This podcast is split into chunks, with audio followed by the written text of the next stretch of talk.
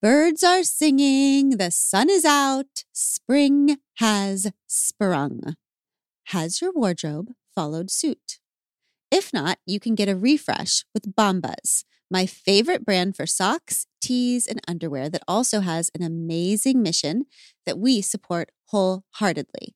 Because for every incredible comfy item that I get from Bombas, they match with a donation to someone who is unhoused. Get comfy this spring and give back with Bombas. Head over to bombas.com slash hard things and use code hard things for 20% off your first purchase. That's B-O-M-B-A-S dot com slash hard things and use code hard things at checkout. If you want to learn something new, would you rather learn it on your own, from a random teacher, or from folks who are the best of the best in that skill?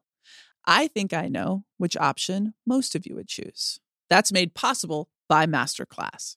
In recent months, they've added classes from the likes of Ava DuVernay, who gives us tips on how to reframe our thinking in all walks of life. One of our personal favorites recently was the one on one time we got with Amy Poehler in her class on preparing to be unprepared. So good with Ava DuVernay. With over 180 world class instructors and a 30 day money back guarantee for new members, there's no reason not to get started today. And right now, our listeners will get an additional 15% off an annual membership at masterclass.com slash hard things. Get 15% off right now at masterclass.com slash hard things. Masterclass.com slash hard things.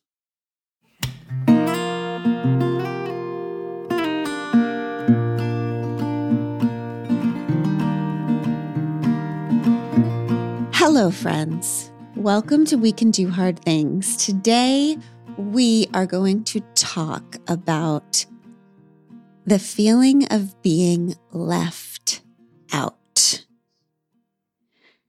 And we're going to discuss how to survive that feeling. God, it's the worst. It's just the worst. And how even maybe occasionally to transcend that feeling, but I don't even know we're just going to talk a lot about how to survive life as an adult and a kid um, with this constant, recurring feeling that never really goes away completely, does it? no. Mm-mm.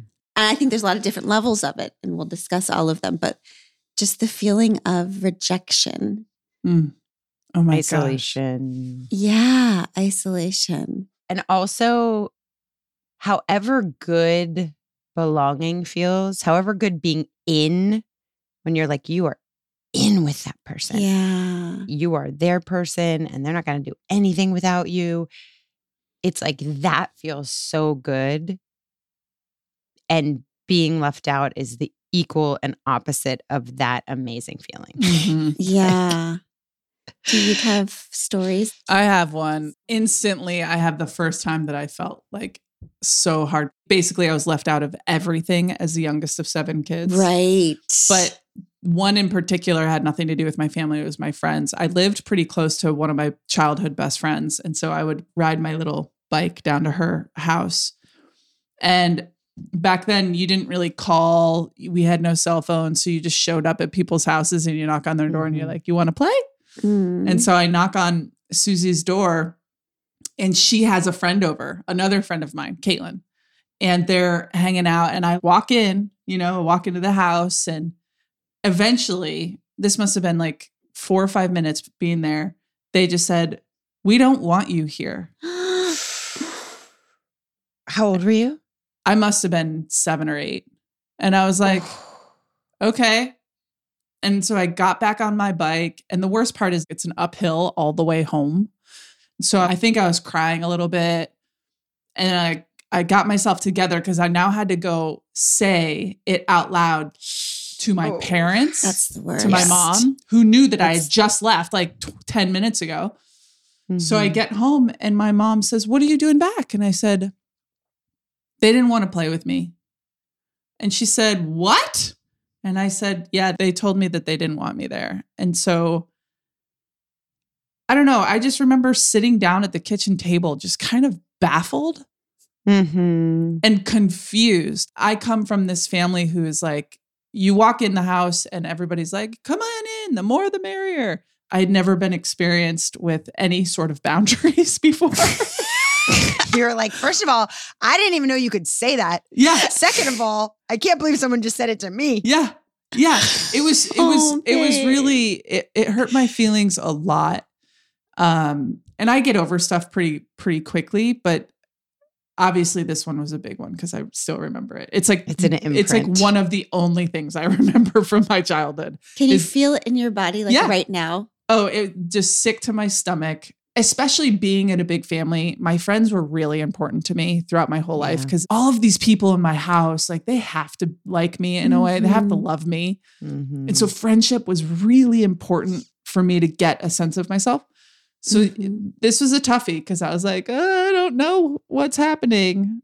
Yeah, a sense of myself. That's an interesting way to describe it because it feels like I'm being isolated or I'm being shut out. But what it gets at more deeply is self worth. Yeah.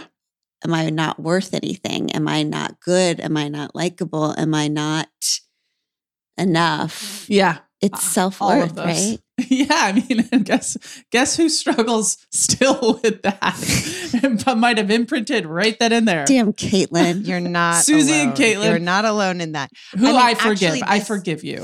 I mean, we were eight or something. Caitlin, I don't forgive you.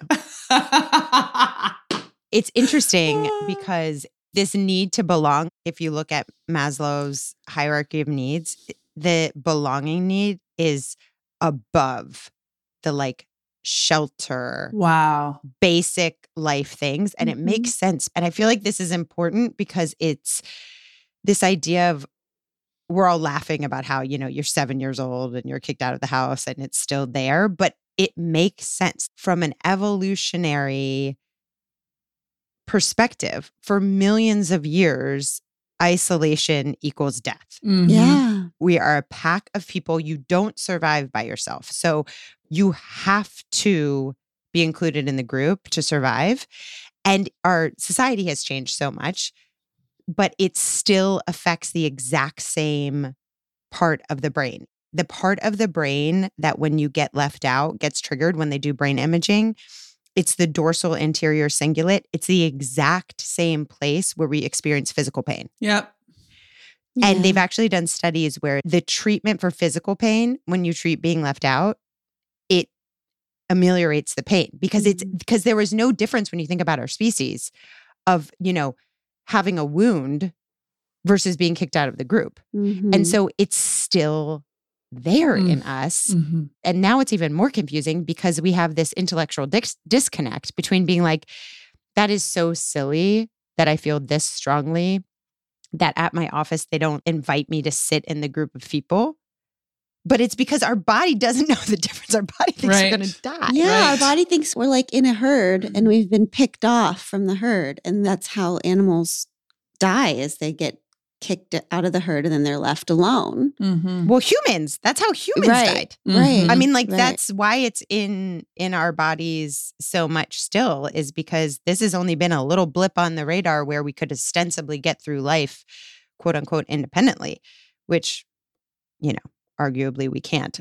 I guess the good news for me though is that this experience informed so much of the rest of my life because I am so inclusive. Yeah. I actually can probably pinpoint this moment being one of the first times where I started to really be like, wow, I need to be more aware of including everyone because I now know what it feels like to not be included. And I think though it was heartbreaking, I mean, you know, I just think about all the new kids coming in on the national team and how Mhm. terrified they were. And I would walk right up to them. I would invite them to sit at my table at the meal rooms, you know, just like Mhm. being trying to be almost almost like kind of overly inclusive, Mhm. like probably a little bit too much. I'm remembering right now being in my um a lot of my early traumatic memories were from cafeterias in Yeah. school, but mm. I'm remembering elementary school cafeteria. I remember there were these big like grapes and watermelons painted on the wall. Oh my God, yes. And then if you got in trouble, you had to go put your nose up against a grape. That's so wild. In front of everybody, you just have to stand But I remember being at a circle table. I think we had assigned tables, and there were a bunch of different circle tables. So you'd have like seven people at, and there was this one group that was in my class of girls. And it was always an in and out thing. Like you were in, you were out, you were in, you were out of this group. It was like as good as what you were saying, sister, the, as good as the belonging felt. There was always Mhm. the threat of unbelonging because every week there'd be somebody who was out for whatever reason. And then it was pretty brutal. Like the group would just turn on that person for the week. Yep. And so I was being turned on quite often because I was kind of like an on the fringe. Periphery. I was a periphery person. Yeah. Mhm. Not like in charge. I was not a ringleader. So there's not a lot of power then. You just get in and out. And I just remember this one day, um, I will call her Michelle Oh, you're you're covering because that is in fact her name. I was like, ah, actually- I didn't know you were trying to. I will call her Frachelle. yeah, and she she actually turned out to be a lovely person. But she looked at me and she said, "Oh my god, your hair is so greasy. You could start a car with all of the grease in your hair." oh shit! And then I remember this really really nice kid named Buster. Cool name. he was at the table and he goes, You don't start a car with grease. You start a car with oil. And I was like, Buster, I don't think that's as helpful as you think it is at the moment.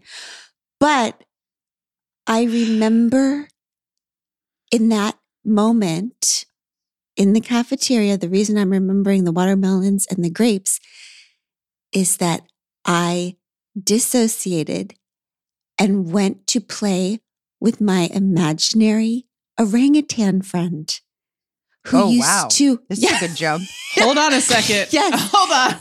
you guys you guys I've never heard of imaginary Yes. orangutan. Have you, Sissy? Literally, neither No. have I. okay i'm telling you because i can remember moving my attention from that table where i was stuck where they were be- being so mean to me and looking up at the corner the upper corner where i used to have this friend who was an imaginary friend What was the friend's I name? don't know. I just remember him being Orangutan. an orangutan. Yeah. And feeling like, oh, this is okay. This isn't really happening. I've got my little friend here who's going to be with me all day. This is something. I'm looking at your faces and I'm feeling like maybe this is less No, no, relatable no, no, no, story. no, no. than I I'm just like, okay, First of all, I'm like, is it orangutan or I- I think it's 'Cause you keep saying orangutan. orangutan. I think it's orangutan. Oh, well, orangutan. don't say you didn't learn something today. I think it's with a G Um, at the end.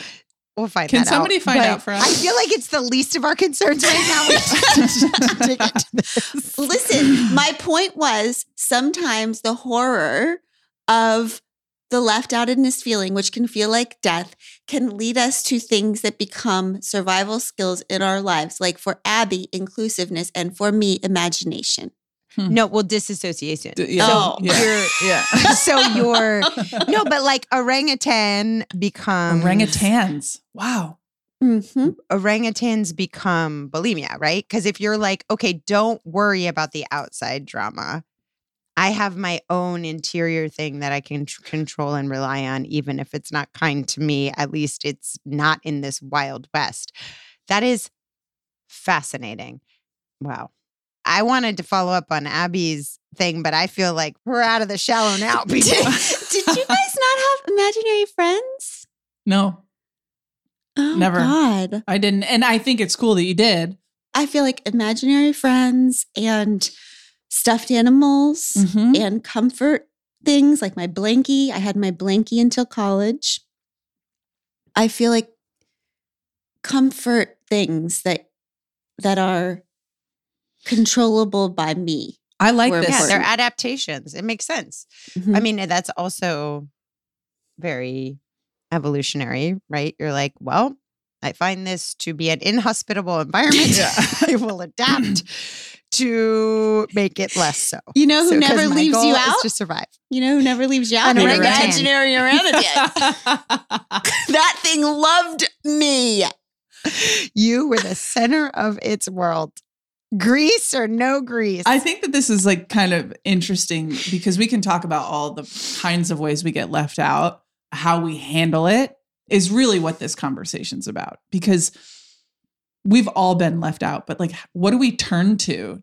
What do we what do we try to use to solve that heartbreak or that hurt? Thank you. Because you know what?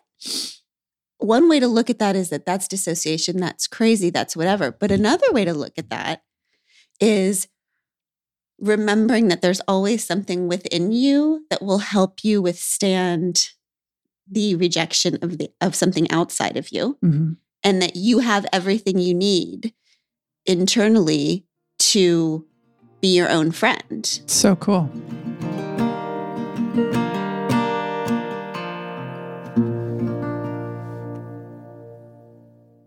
The weather's getting warmer, which is wonderful because we can say bye bye to big, bulky sweaters and jackets and hello to shorts and tees. I just ordered three of Quince's muscle tanks. Check out their European linen shirt dress. I got it in the blue and white stripes, classic. It's beautiful and summery and gorgeous and linen, and it was less than $50. All Quince items are priced 50 to 80% less than similar brands, and Quince cuts out the costs of the middleman and passes the savings to us. But they only work with factories that use safe, ethical, and responsible manufacturing practices and premium fabrics and finishes. You will love all of it. Get warm weather ready with Quince. Go to quince.com slash hard things for free shipping on your order and 365 day returns. That's Q U I N C E dot com slash hard things to get free shipping and 365 day returns. Quince.com slash hard things.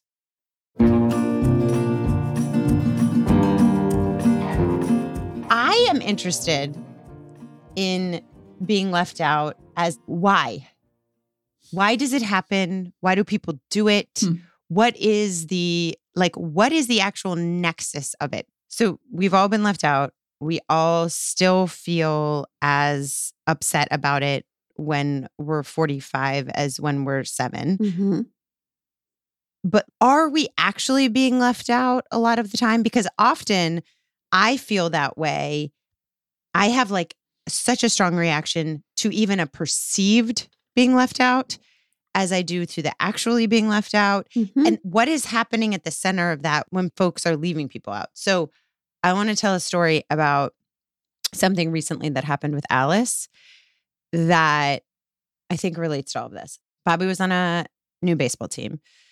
So there's always like a new set of siblings involved in that if we're lucky. If not, it's like really, really, really long double headers with no siblings. New set of siblings for Alice to play with. For Alice to play with. Yeah. Yes. Ideally. So we really lucked out. There are two on this team. She loves both of them. Hallelujah to all of us. And they're playing during the games. So before one of the games, she asks if she can um, invite this girl, Sarah. I'm changing the names, but she says, Can I have Sarah over after the game? I say, Sure, that's great. So we go to the game. She and Sarah find each other. They're playing. And then the other little friend, Amy, is also at the game. So they're all playing together at the game. And I say to Alice, Oh, Amy's here. Let's invite her also to come back after the game with Sarah. And she has this kind of tentative face, like, I don't feel comfortable with that. And I just noted it, but overrode her. Was Mhm. like, no, I'm inviting. So at the end of the game, I say to Amy's mom, Can Amy come back to the house with us? And she has this kind of like really funny face on her. And she's like, Oh, um, no, no, no. Uh, she has something. She has something. And it was very odd. I like sensed something weird. And I just mostly wanted to just run directly out of the game with Alice and Sarah because I was uncomfortable, don't understand what's happening, feel weird, Mm. everything's weird. Mhm. So then I see Alice and Sarah. I go up and talk to them and I'm like, hey, Alice, what's going on? And I find out that Alice has told Sarah that she doesn't want Amy to come. Mm. And Sarah has told Amy that Alice doesn't want to come. And Amy has told her mother that Alice doesn't want Amy to come. oh God. And Alice is very kind hearted. So this was kind of odd for the ecosystem. And I said, Alice, if we don't invite Amy, she's going to feel bad. And Alice said, Well, if she isn't invited, she will feel bad. But if she is invited, I will feel bad. Why should I feel bad to make her feel better? Fair. And I'm like, this is a very valid point, and Mhm. I should at least feel equally empathetic to my daughter's feelings as I do to other people's daughters' feelings. so I was like, okay, could you share with me why? Because I know that this girl is nice to you and you like her. And why don't you want her to come? Why are Mhm. you going to feel so bad if she comes? And she said, I am scared that if Amy comes, Amy and Sarah will not want to play with me and I will be left out. wow. It's left out inception. Left out inception. And it was such a revelation to me because, first of all, that she could put that into words. Yeah. That instead of just being like, no, I don't want to, she was like, I'm scared about being left out. So better her than me. Right. and I was like, wow. So I look at this girl, Sarah, and I'm like, Sarah, Alice is clearly worried about Amy coming because she's going to feel left out. Like, do you think you could work together to make sure everyone's being included? And God bless this little girl. She puts her hand immediately around Alice and goes, Of course. It was so sweet. And then I say, Look at Alice. And she expresses that if she knows she's not going to be left out, she actually would love to play with both of them. oh my God. I have the chills. It's crazy. So then I brought all three of the girls together and all of their parents because now this is like a weird mm-hmm. thing. Yeah. where- mm-hmm. and I'm like, okay, so Amy, you're probably having a lot of feelings because you heard that Alice didn't want you to come over to our house. And I just want to say that that is true. Alice didn't want you to come over to the house, but I need you to know why. And that's because she was worried about you two playing and leaving her out. And so both of you were having the exact same fears at the exact same time Mm. that both of you were worried about being left out right now.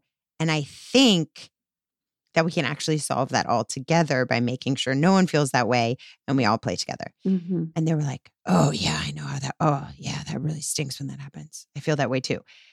So then they all went home to the house. And they also, because we had just put it out in center, they were negotiating it themselves for the next four hours. It's It was like every 20 minutes they'd be checking on each other like is this is this good for you? Are you having fun? Do you want to play this game? Because we're only going to play a game we can all play together.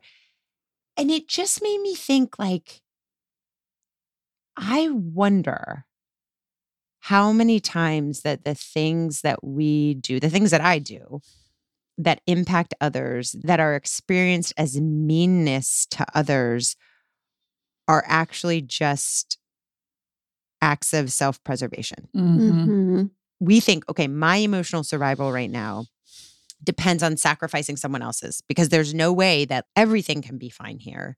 And so to protect myself, you're out. Mhm.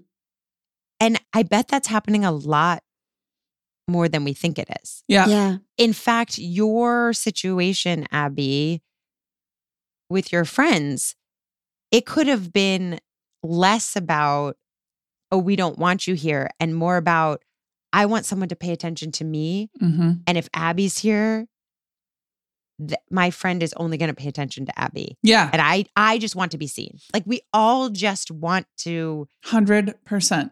And it's so important, sister, that you had the bravery and the courage to fi- a, figure this out and then talk about it. Of course, I probably went home and I'm sure my mom was probably like, well, they're just mean girls. You know, like that's probably Mhm. where it ended rather than trying to really get to the bottom of it because these kids have now developed a much deeper bond because now they're all aware that that there's this fear of being left out and so they're going to be much more conscious of it and then they can negotiate it themselves it's, Mhm. it's so cool i do think we need to have a language for our kids around like around this. Like there needs to be i don't know like a a scoring system. Like do you feel left out? Like something that's like very common where there can be like a check-in moment. And maybe there's a room to discuss left outedness because that whole thing is so beautiful and is ideal that the way that scenario played out sometimes and for a certain age group. Mm, But there might be room to discuss left outedness with maybe kids who are a little older or as not just always a problem to fix. Because if if people make choices about who they're going to spend their time with socially based on what they really need in the moment, not necessarily based on whether the other person who's being left out is worthy or not or mean or not. But if sometimes it's about what I need right now, I'm having this person and not that person mhm. then there's room for a conversation about it not needing to be fixed all the time. Maybe you're not there not because you're bad or not, but because they needed something else in that moment. Mhm. Do you know what I mean? Certainly, when my kids were little, I wasn't thinking all this way. So it always felt like a problem to fix right away. Mhm. Like certainly you you're being left out so you, and you shouldn't be left out. Mm. I think for me, I sometimes feel left out as an adult if parties are happening. I don't even want to go to the parties, obviously, but I can still feel left out because people don't invite me to things sometimes when there's going to be drinking there Mhm. because they know me and they know that I won't want to be there. But maybe they don't want to feel awkward because they know the whole thing's going to be revolving around drinking. And Right. they know that if I'm there, they're going to have to have this consciousness about me too. Mhm. So I am being left out of that. Mhm. But it's not because I'm bad, it's because they want to feel a certain way. Sure. And so that doesn't need to be fixed, actually. You know about the Snapchat map, sister, right? Mm-mm. So Snapchat is like the way that teenagers now are mostly communicating and Okay. there's a map literally like like you would see on your GPS on Apple Maps or whatever or Google Yeah. that locates where that kid is. So let's say you're a kid who um, you're at home, you look at and you see all your friends in one place and you're not there. You know that there's a party that you weren't They invited all know to. where all their friends are at all the time. It's So there's no more. FOMO. There's No. like confirmo. Yes. like you, there is no fear of missing out. It's I'm just Proof. real sure I'm being Proof Missing of missing out. Yes. proof. it's so missing out. intense. Can we listen to the voicemail from Stacy because I think that that relates to what you were just talking about, Glenn. Yeah. Hi, Glennon. Um, my name is Stacy. My question is, the seven-year-old daughter, she goes to aftercare program. Yesterday, the counselor said some of the girls are getting kind of cliquey, and I, I, I don't know if this is a problem. My daughter has experienced being like left out when her neighbor was with a bunch of friends and she wasn't excluded, so she knows what it feels like to be excluded. And my question is, how do we help the kids learn how to include people, but also know that sometimes they just want to play with their, their two friends. And then uh, if we do teach them to include everyone all the time, are we teaching them that they have to be responsible for Mm. the other kids feeling any discomfort? Because I've seen that play out and I don't want to teach my child that she has to be responsible for other people's discomfort all the time. God, this is such a good one. I feel it's so it. good. I feel there there's some truth in this. Yeah. I mean, Yeah. I I think there has to be there could be an and both of like of teaching kids to kindly express their needs and wants. There's levels of left outness and we when we go into meanness and bullying, we don't want you here, you know, meanness, but I remember, you know, in when I was teaching third grade, trying to help kids express to each other, I just need a little bit of time with Jason right now. Mm. Or I don't like having a lot of people around. Mhm. It's too loud. So I just like to play with two people at a time. Like really getting into what I need. Um so Mhm. it's less about the other person, but I do feel like when we obsess about our kids being included in every single thing or including things in every single thing, we are teaching them that to not be included is a problem that they Right. can't handle. hmm Because if we jump in and fix things, then what that is saying to the kid is, oh shit, that was a bad thing. Yeah. It's so bad, my mom has to step in and fix it because this is unsurvivable. hmm So I do think there's a way of not accepting bullying, not accepting meanness. Yes, but also teaching our kids that it's okay to want and need and set up certain social situations for themselves to meet their own needs. Totally. Because if they're trying to please this inclusiveness, then sometimes they're they're leaving themselves in the vein of trying to make sure everybody's included. So trying to teach your kids kindly how to not only ask for what you want, but also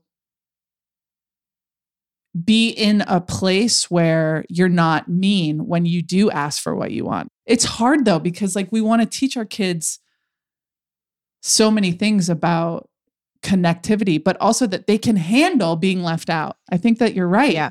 I know. It does get tricky because I remember as a teacher, then there's where's the line? Because there's a then there's often a couple kids that are always left out Yeah. for for reasons that are beyond their control. And that's not okay Right. either. we're kind of talking about two different things. When we're talking about inclusivity, that is like a posture towards the world.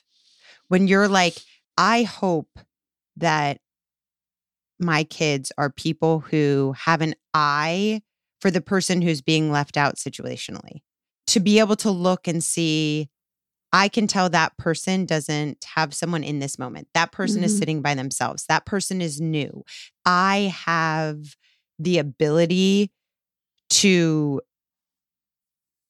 do something about that in this moment to change this person's moment for them and to risk a little bit of my social capital to make this less of a circle and more of a horseshoe Mhm. Yeah. that feels very different a different conversation and that's that's an orientation towards the world and that's a training of your eye Mhm. to see things that other people don't see versus I feel like I can't ever invite best friend A over without best friend B.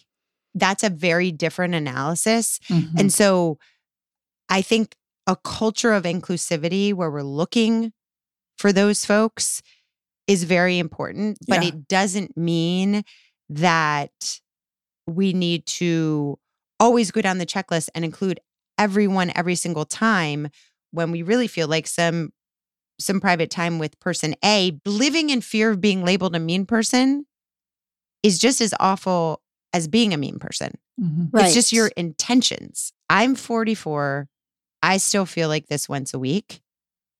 Mhm. And explaining to your kids, like, this is just the murky waters you're going to be wading in for always. And and we're really sensitive to it. And our bodies and our minds are designed to be really sensitive to it.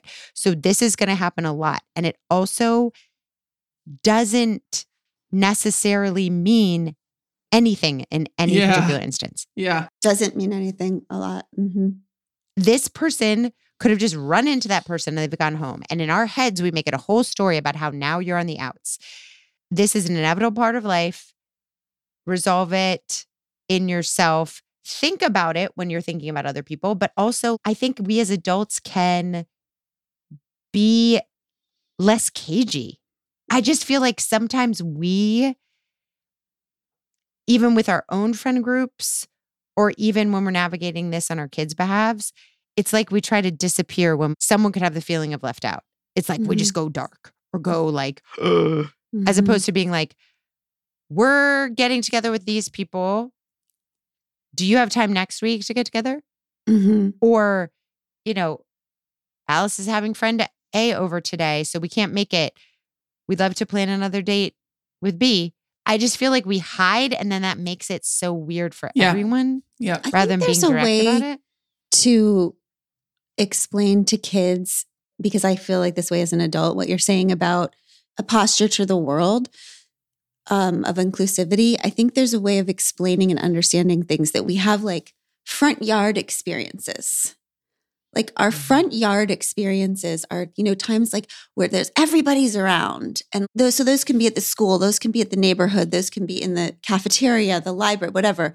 And during those times, we have certain ways of being, which are open and we make sure that everybody has a place. We make sure that we are um, including people. We look for the lonely kid. We think about who's probably lonely in this situation. Like those are like front yard experiences, but there's a different level of intimacy when we say, okay, now um, we're coming inside.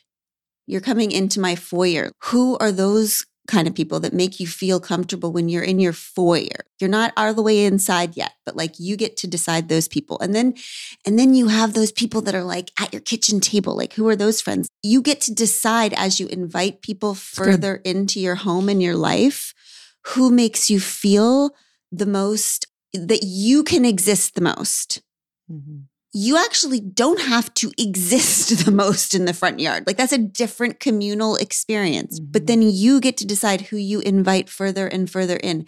And we can't and probably shouldn't force kitchen table experiences on our kids or ourselves with people that make us feel like we have to abandon ourselves, not to abandon them. Yep. In the front yard, it's a little bit different. It's good. But I think when we force it on them at the kitchen table, they are learning to then abandon themselves so that they don't abandon the other person. And I'm not sure that's correct. I think there is a compromise, honestly. I have learned that. I don't walk around talking about orangutans in the front yard all the time. I think there is a different me that is in the front yard. I don't want to have to care that much about, you know, worrying about everyone's at the kitchen table. I want to just be able to be me. And I think that's probably what kids are saying.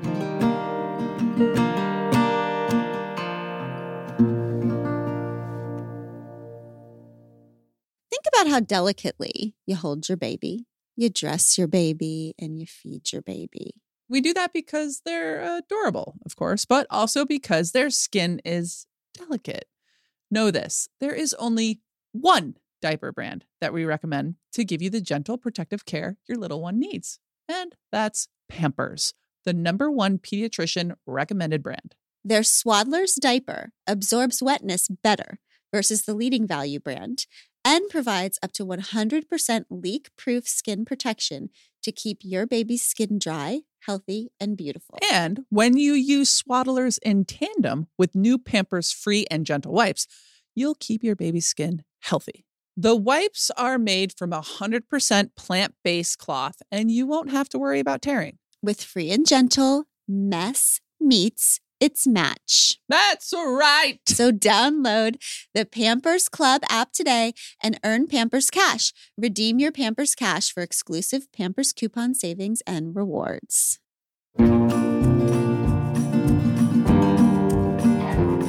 Honestly, sister, the reason why your situation with Alice worked out is because the adult in the room got the kids together and figured out how to communicate this stuff to the kids in a way where they could hear it and then they could actually negotiate it afterwards. But also worked out because Alice was like, Super I honest. do really want to be with those both of these people. I just want both these people to want to be with me. So, So that's cool. a very different type of story. If she had been like, actually, I think Sarah's kind of a jackass, Right.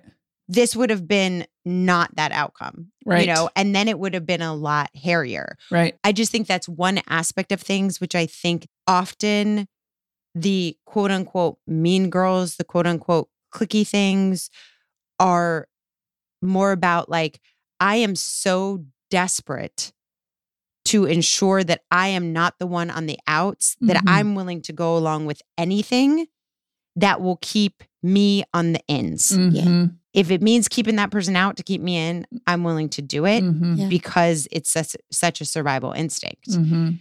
We should do exactly what you did with the little ones as much as possible.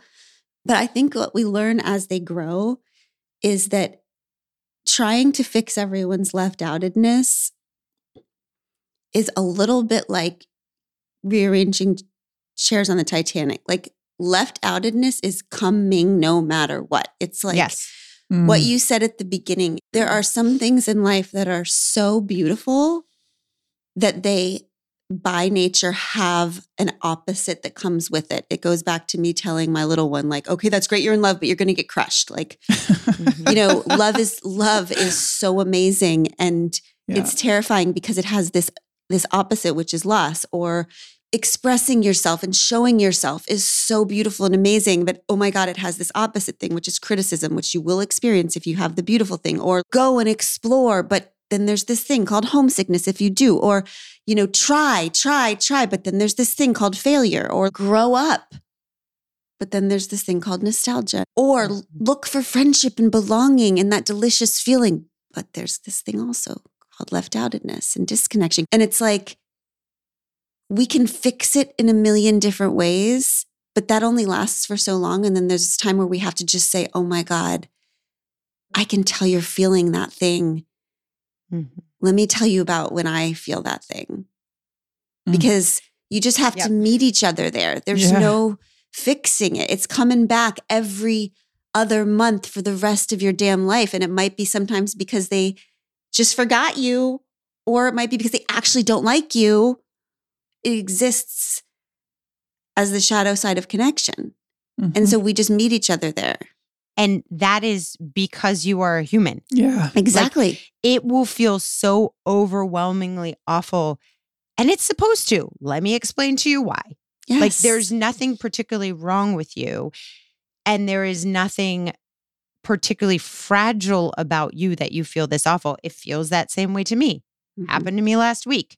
I think that is the answer. And it's also the answer when they do it to other people and other people get really upset. It's like, oh, that's what they were feeling. It doesn't mean you should have done anything different. Mhm. It means that they're having this huge, strong reaction because their need to feel connected is just as strong as yours. Yeah. So you can understand why they're having that reaction. Remember last week when it happened to you? Mhm. It's so visceral and we experience it so much that when we see our kids go through it, my heart starts racing. My breath starts like it feels like I have to fix this. Anything that happens. You know, if I just see it happening in front of me, I am I am done. Yep. Same. And so, and that's a very real thing too. But there's these studies that show that if you do the totally natural thing where you rush in and try to fix it, you know, like you get on your phone and start texting and be like, don't worry, I'll just set up a play date for tomorrow. Don't worry, I'll figure all this out. That they already have shame and embarrassment when this happens to them. And one of the reasons they don't tell us about it is that they don't want us to think that they're incapable of making friends. Exactly. They feel like they're incapable of making friends already. And so they're already ashamed and they're already embarrassed. But when we rush in as if this is a crisis Mhm. and a problem, then they're like, see, confirmed. Yes. This is a big problem that I had this happen to me.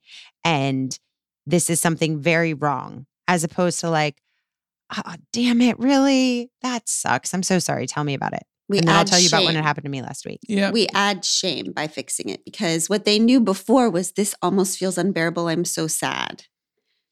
And then we can either meet them there and say, oh my God, I totally know this unbearable feeling. I've had it. Here's when I had it. Then we're both just sad together. But if we add, oh my God, I'm calling Johnny's mom, Mhm.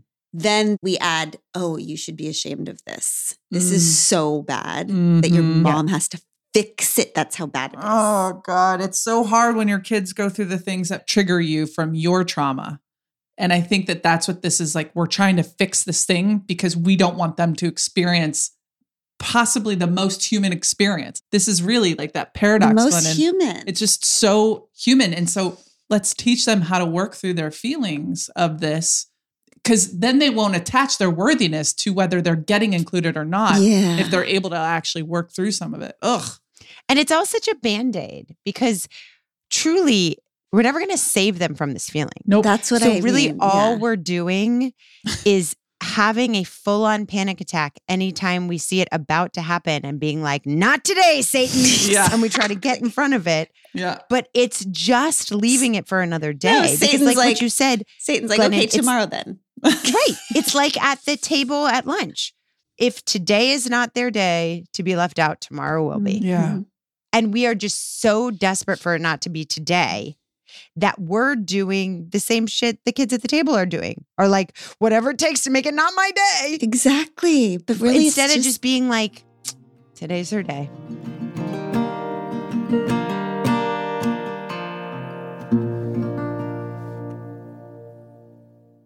Pod Squad. Some of what we share with you on the show are our individual, unique experiences in therapy and the takeaways that help us grow, appreciate each other, and navigate this beautiful life we're doing together. Thank you for doing it with us. But the things we talk about in therapy itself, these are things we wouldn't necessarily share with just anyone. I think there are a few things more important than finding the right person to share your deepest thoughts, feelings, and questions with like a therapist. That's why we are thrilled about Alma's support of our show. They're big believers that you need the right someone to talk to, not just anyone. Alma helps you to find a therapist who gets you based on your needs, someone with whom you'll feel comfortable, heard, secure. Plus, and this shouldn't be overlooked, over 96% of therapists at Alma accept insurance because you want to pick someone based on the right fit, not just based on finances. You can browse their directory now. You don't even need to create an account. Visit helloalma.com slash hard things to schedule a free consultation today. That's hello, A-L-M-A dot com slash hard things.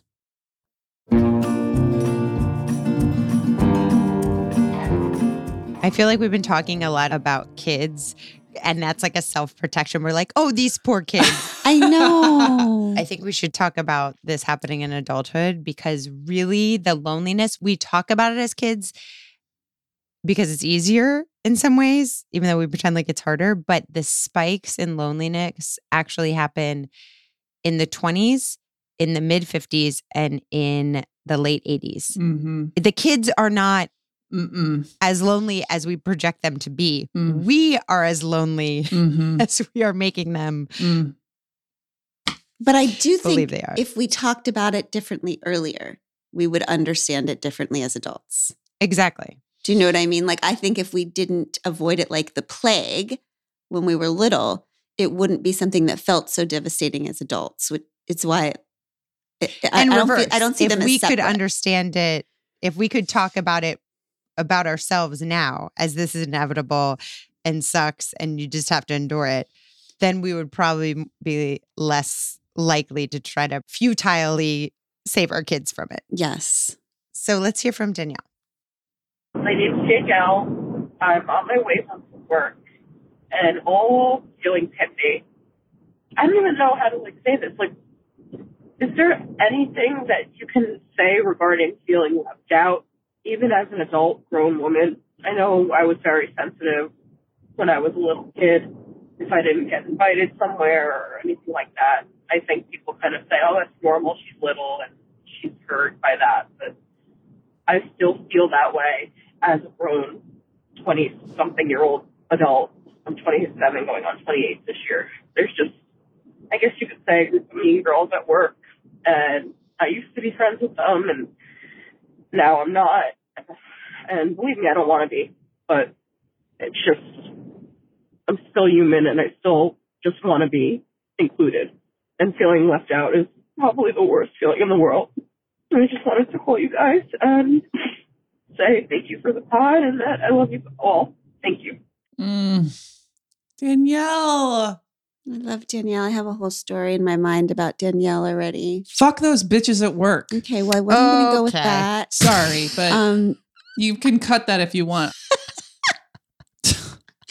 yeah, I love I you. know. I that's know. just Yeah, and I love Danielle. Um, okay, so here's what I'm thinking about Danielle. I love Danielle. I feel like she probably had her own orangutan as a kid. I'm with Danielle. Um, So she says that she was within with the quote mean girls at work and now she's not, which means that probably Danielle tried to be in with the mean girls. Mhm. Whatever that means. I'm not claiming that term. I know it's problematic. I'm just responding. So I was thinking when Danielle was talking about what Brene talks about, Dr. Brene Brown, about the difference between belonging and fitting in and that um, most of us just try to fit in, which means we look at a group and we say, okay, what are they doing? What are they wearing? How are they talking? And then we change ourselves to kind of be like that, to Yeah. be with them. And so when we do that, we get like a false sense of belonging. It's not real belonging, it's fitting in. Belonging, you have to be yourself, you Mm. have to truly be accepted for who you are to have real belonging. So fitting in is is just as much self-abandonment as anything else. You're still alone. It's a fake version of you. and you don't get the benefit because you're chasing that belonging. But what her research says is that you actually don't even get the gratification of that belonging because you know that you're not being your full self. So that doesn't count as being seen. Exactly. So it's like a double whammy because if you didn't try to fit in, at least you'd have yourself. At least you'd have your, you wouldn't have abandoned yourself. But the fitting in is a double whammy because you've abandoned yourself and you're still not getting the belonging. So it sounds like maybe Danielle tried to fit in and then probably she couldn't fit in anymore. And so she probably messed up the status quo of that group and got rejected Mhm. one way or another, whether that happened in big ways or small ways. So now she's on her own again Mhm. outside the pack. And she looks at the pack and she still feels sad. Mhm. She still feels the sting of left outedness, even though she was in and now she's not in for probably authenticity reasons. So I do think that there's different levels of left outedness. And one of them is like what we would have referred to in the Dr. Becky episodes as it's growing pain. Because she's Mhm. looking back at that group and she knows, she feels a sting, but she knows she doesn't want to be back with them. Mhm. So it's discomfort, but it's true, good, growing pain discomfort because it's not self abandonment. Like, for example, I feel left out sometimes now because I've made these decisions for my recovery to not do professional things. And so I look at my Instagram or my whatever, and everybody who's in my lane for the last year is doing all of these things all the time. And I'm never there and I'm never doing the things. They're in important places and and I know that I'm not supposed to be there. I know that I have made a decision that is best for me. And that doesn't change the fact that I look at those things and I feel like I'm becoming irrelevant and everyone's going to forget about me. But it's a different version because I know I'm not self abandoning. So I think that Danielle is feeling a version of growing pain. Mm. That is such an important point you just raised because I think the more we talk about this as just a very natural consequence of experiencing a thing, it doesn't get confused with, oh no, I feel so shitty. That means I'm supposed to be in that group. Oh no, I feel so Mhm. shitty. That means that like I'm missing out on a place where I should be it just means you feel so shitty because that is a natural consequence to any perception of you not belonging. Like they did mm-hmm. these studies where the the whole like brain imaging stuff where it was a video game. Okay? So two bots on a video game and you're the third bot and you're in the video game throwing the frisbee to each other among the three of you. Then the scientists change the setting so the other two bots only, throw the frisbee to each other. Oh my You're god. in a freaking video crazy. game. You don't even know who these people are. You don't care about frisbee. And the brain's reaction is the same as an interpersonal real life situation of being left out. Yep. It is just a natural reaction. You're now jealous of two bots throwing a pretend bot frisbee back and forth. It doesn't mean you're supposed to be in that group. It doesn't mean you're supposed to be on that stage. It's just a physiological reaction that is inside of you. Yeah, you're just a little. You're, it's it's like it's a little bit of heartbreak, and that's not Mm-hmm. a problem. That's being human. Danielle is just experiencing being a human being who is made for love and connection, and sometimes looking at it and feeling like it's not her day. Yeah, I just want to say because we're kind of making up the story, what we think has happened with Danielle at no, work. I know Danielle. Um, but going along the lines of this story, Danielle, I think that one thing that I've learned with all the teams that I've been on, because there's a lot of cliques and groups uh, in every work environment in the world. Mm. And some of them you're in on and some of them you're out on. And I think that what I have found with the teams that I've been on in my life is if you just don't abandon yourself, you will find someone that also doesn't do that. They're going to be the people that make you feel good about yourself, that don't make you feel like you have to change or warp into something that isn't true to you. So, this might also be like an opportunity. I know it's heartbreaking. I'm not trying to bright side this, but this could be kind of a unique opportunity for you to look around and find maybe somebody that I don't know, you normally wouldn't go sit and have lunch with, or you normally don't talk to on a regular basis. Um, strike up a conversation. And also, I'm so sorry. And I really want to kick those bitches' asses. So this is a good time to say that there are two responses to to um, this kind of isolation, and one is aggression, yeah. and so that is Abby's response, Yes. where it is like, forget these people, I will see them in hell. The second one is the acclimation. So where you're like, okay, I will just make this work no matter what. I am I'm gonna just acclimate in. And that's the one that Glennon said. Mm. I'm thinking about Danielle and what you're saying, Abby.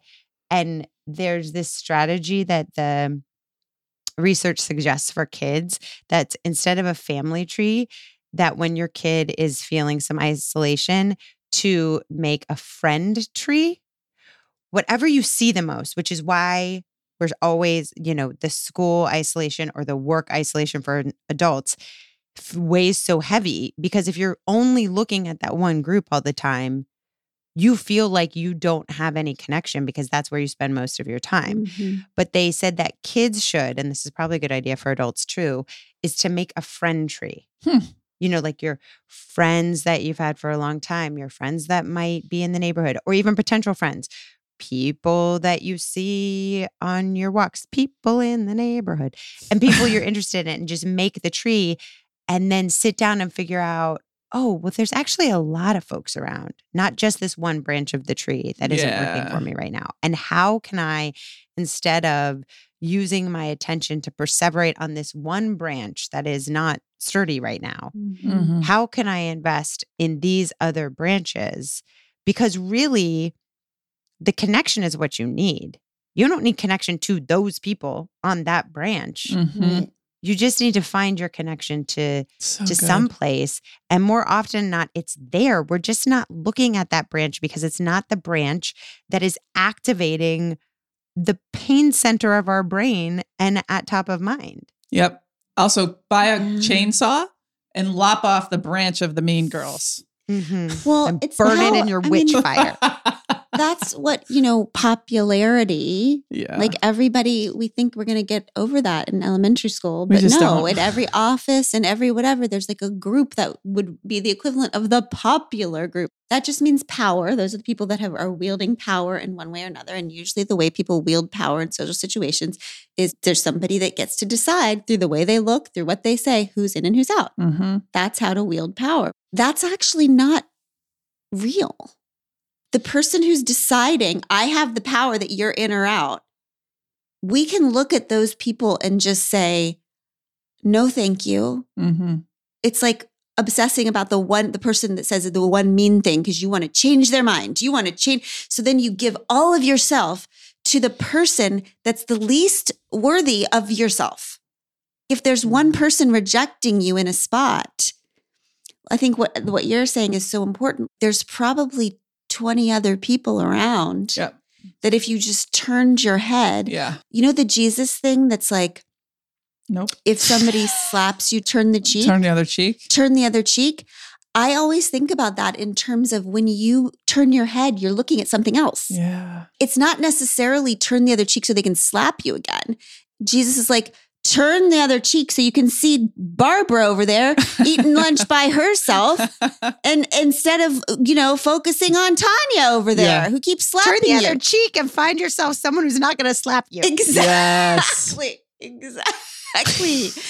we don't have to give people that power all the time like we did in when we were in 3rd grade. That's right. You know, we can just say actually there's a million portals to connection and friendship and you might be teasing me by opening and closing this little barn door that you have, but I don't have to try to get in your barn door anymore because there's a lot of other doors. I think that the idea too that we're giving our our worthiness to this group of mean girls.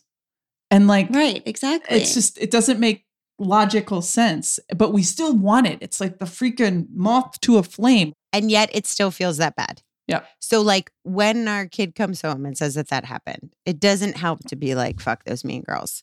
And when Danielle has this happen, I mean, it probably feels good to have Abby Wambach say fuck those mean girls, but it just is that shitty, and Yeah. there's no there's no fix to it.